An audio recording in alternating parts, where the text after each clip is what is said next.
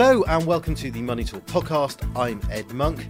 Today on the show, something a bit different. We have tales from the front line of the housing market. The last few years have done strange things to demand for property as we all reassess our priorities in light of the pandemic and other long term trends. We'll be hearing from Fidelity's Bex Nunn about why it made her and her family put reservations aside and move to a bungalow. That's the focus today. If you enjoy the show, please rate us, share us, or leave a comment wherever you get your podcasts. Ever since the pandemic struck and lockdown began to reshape our lives two years ago, there have been tales of people making life changing decisions about how and where they live. Home working has enabled a shift away from city living, while many of us have reassessed our work and life priorities, including bringing forward retirement plans.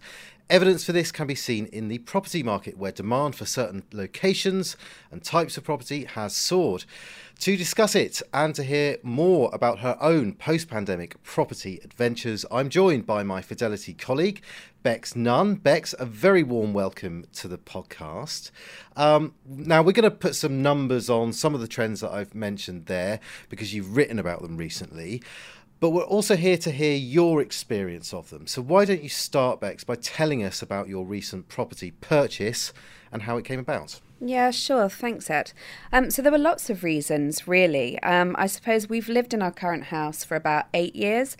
Um, it was originally a three bed semi detached, um, and we've kind of gone up, we've gone out, we've knocked down walls. So it's now a five bed semi, um, and we've got it just the way we want it. So I suppose, you know, we have had to ask ourselves, you know, why exactly are we moving? Um, but we got to that stage where it was kind of things were beginning to get a little bit tired. We need to freshen things up a little bit. There was still a big project to do in the garden. Um, and we just had to say to ourselves do we stay and keep ploughing money into that property or do we bite the bullet and move? And actually this was always our intention. I think you know if we had had the money when we actually bought this original property, our dream house would have been a detached property with a garden, a bigger garden, um, and a garage. Perhaps my husband likes to tinker around and, and work on cars, um, but we couldn't afford it. So this was always going to be a bit of a stepping stone, um, and um, but in some ways, you know, it wasn't really the ideal time. We had the war in Europe, um, and now we're kind of like at a 40 year high in terms of inflation. Um, but equally, why spend more money on a house that ultimately we, we were, mm. always knew it was going to be a bit of a stepping stone? Um, and then really the push came from the fact that our youngest is going into secondary. So we just thought, you know, when is the ideal time? There really never is an ideal time. There'll always be a reason to put it off. Um, and we just decided to bite the bullet and put our house on the market. And that's what we did. And we'll get on to uh, some of the sort of background um, financial drivers of that decision. But the point is that you moved to a particular type of property. Um, and, you know, what was the. What was the process of finding that property, and um, how did you come about? buying a bungalow, which we should say is what you what you yeah. To. So um, it wasn't what we were looking for. I have to be honest. Um, and but equally, there wasn't a lot on the market. I suppose we really wanted to try and stay in the village that we live in. Um, that's kind of where our lives are set up. The children, you know they drive a lot of our decisions of naturally because they're dependent on us. Um, and, you know, they love their schools. They love that their friends are reasonably local. So we wanted to stay local. And there just wasn't that much. The market was really slim. I mean, it was easy for us to sell our property, it was at that absolute sweet spot. We knew that that wasn't going to be a problem. But we did know that finding the ideal property to move into was going to be something that we were going to struggle with. So we looked at literally everything. We looked at sort of like old old, really old houses that, you know, had sort of like grades attached. We looked at brand new properties. Um, we looked at some cosmetic um, changes that needed to be done. And we kind of got to the end of the the road, really, I suppose. And there was one property that we hadn't looked at, and this was a bungalow. And my husband wasn't particularly keen um, about about going to see it in the first instance. Um, but that all changed as soon as we we got there, really. Because I guess bungalows have uh, a sort of certain connotation or certain reputation, don't they? I mean, I hope you don't mind saying this. There's they they have a reputation as being for elderly people in this country, at least, um, which I should say you are not. And you said it wasn't necessarily something that you were looking for. So, what sold you on buying on a bungalow, or, or that particular bungalow, anyway? Yeah, well, on the same day, we'd seen um, a house that, on paper, felt ideal. You know, it had four bedrooms. There were some with that, that had en suites, had a double garage, it had a reasonable garden, and we came out of it and we were looked at each other and it was just a bit of a like oh, yeah it's fine. Um, and then straight away we went to see this bungalow um, and you know you could just see the potential. I mean i'm no kirsty and phil but you know it had good bones, I think probably Kirsty would say. Um, and, um, you know, it, it, it was a big plot um, and it's a chalet bungalow. So there is the potential to go upstairs. Um, and um, I don't know, it just had that feel. Um, the garden was a good size, it's got a garage. and we came out of it and you know, lots needs to be done. There is no doubt about that. But we've done a project, we're open to a project, and we just came out with silly grins on our faces. Mm-hmm.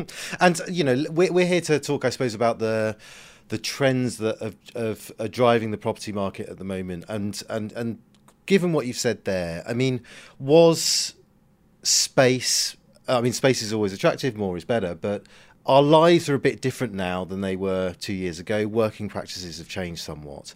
Was more space a, a particular consideration given how much we've all been at home and, and, and, and how much more time we're going to spend there? Um, I suppose yes and no. Actually, the space was was quite sufficient, or you know, is quite sufficient. We're moving in a couple of weeks in our current house, so that really wasn't necessarily the driver. Um, and we're also really lucky in terms of kind of like our situation. You know, we live in a semi-rural um, location, so we've got country walks on our doorstep. You know, if we go into another lockdown, have a bib, but hopefully we won't. So we had all of that on our doorstep, but we can be in London in 30 minutes, um, and we've got at the moment space to be apart and space to be together. I suppose it really was more about sort of future planning in terms of our semi detached house has a certain ceiling on where it's going to get in terms of the price. Um, you know, it's a semi detached property. So, you know, a detached property, if we did some work to it, is inevitably going to fetch a better price um, sometime down the road, whatever that looks like. Yeah, and and you know you've written about about this whole process. I should remind people, by the way, they can read your account of, of what happens at fidelity.co.uk at the markets and insights section. But um, you wrote about it, and you wrote about um, the market for different types of property, including bungalows. What did you find? Because I mean, I found it very interesting what you had to say about about the numbers of bungalows out there, the the fact that they. Uh, well, you tell us. What did you find? Yeah, so I mean, at the moment, bungalows seem to be enjoying a little bit of a revival. Um, and I think, you know, there's a number of different reasons for that. But partly, you know, house prices are up 1.6% for the third consecutive month with the Right House um, April um, house price survey. And I think that probably one of the reasons that, you know, bungalows are being competed for is that, you know, a younger family is looking to get more for their buck. You know, as I said, it was already a reasonably sized um, house, albeit on mainly one level, um, but in a large plot. So they're getting more bang for their buck. Um, and you've still then obviously got the older generation who's looking for single story accommodation. So you've got these people that are kind of like, you know, it's like a perfect storm, I suppose. Now, couple that with the fact that between 2007 and 2021, the number of new bungalows and chalet bungalows built each year fell by 45% mm. to just 2,464. And that's according to the New Homes Building Council. Now, this has forced bungalow prices higher, inevitably. Rightmove statistics also show that the average price of a single story home has gone up um, by 10.5% in 2021 um, in comparison to other types of home, which went up only by 6.3%. Mm. So, yeah, all these factors. And then you've got sort of um, stats that are around just the number of retirement properties that are being built each year. Um, and according to McCarthy Stone, which is a retirement de- developer, um, you know, we're now at 7,500 retirement properties being built each year, um, when 30,000 per year are needed yes. to meet demand. So, you know, I have to admit that, you know, we had a little bit of a crisis of conscience when it came to that because, you know, I have, um, you know, family and elderly relatives. You know, were we taking away um, a potential um, a piece of accommodation that we don't necessarily need right now um, for somebody that might need it more than us. And that really made us, we had to think long and hard about that as well. Yeah, I mean, that speaks to, I guess, issues in the property market in general, right? Which is mm. that um, we don't seem apparently to be getting a supply of enough types or enough houses of the type that we want to need. And as you said there, um, as as people we have an aging population and more and more people are going to need properties perhaps on perhaps bungalows or other types of property that are suitable for retirement living.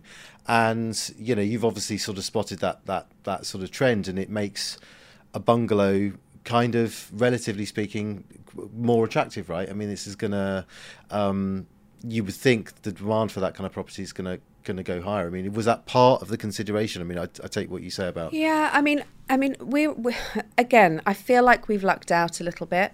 Um, you know, we we our house went for over the asking price, and for whatever reason, this bungalow, which is in one of the nicest streets in the village, um, um, it's you know a really sort of great location, um, but it does need work doing to it and you know it bucks the trend insofar as we were able to put you know not an incredibly cheeky offer but a little bit of a cheeky offer so we got it slightly under the asking price and maybe that's because people just don't want to do that level of work so you know on the one hand you've got sort of the older generation who potentially need single story living but they don't have the skills impetus energy drive to yeah. do it. So does it just sit and just become more dilapidated or does somebody like ourselves take it on? And I think that in terms of, you know, what we might need. You know, we're part of the sandwich generation. I still have I have an 11-year-old and I have a 14-year-old. So, you know, they are going to be living with us for some time yet even until they get to sort of working age. And we all know what the housing market is like. Children um, as they become sort of adults, are having to stay with their parents for far longer. Mm. So for us, it presents a very sort of flexible accommodation space. I mean, we don't quite know what we're going to do with it yet, um, but you know there are options and there are possibilities, and we also have sort of elderly relatives that we might be, you know, looking to care for. So we're in that position where we're caring sort of you know for our children, but we may be asked to look after elderly relatives as well on the same hand, and for us you know, it presents a perfect opportunity to be able to do both for you know the foreseeable future. Well, I was going to ask. I mean, and just and just to wrap up the conversation. I mean, is is is this sort of it? I mean, obviously. As we've said, it's potentially a, a property that's suitable for retirement living. Do you intend to, or, or see yourself living there in retirement? Which yeah. is many years away, I should say. yeah, I mean, I th- I think so. Um, I don't know. Who knows what the future is going to bring? But I think that's the point. It gives us it gives us options, but there's all sorts of challenges in the way, right? Because you know.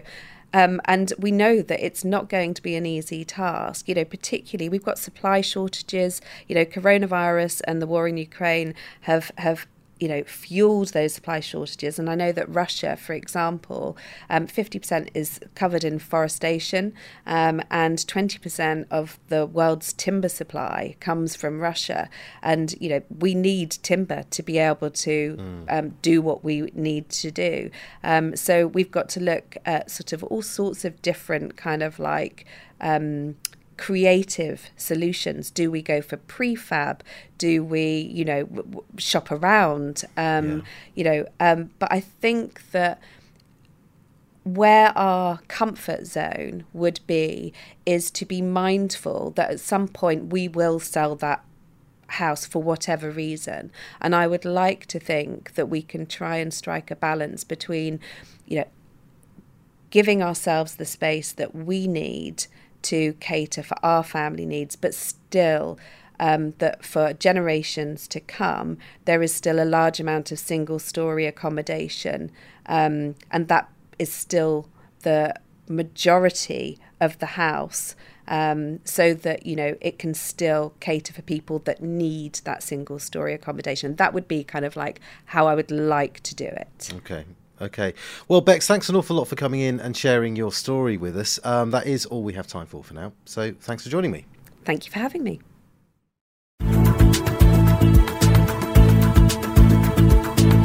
Please note that the value of investments and the income from them can go down as well as up, so you may get back less than you invest.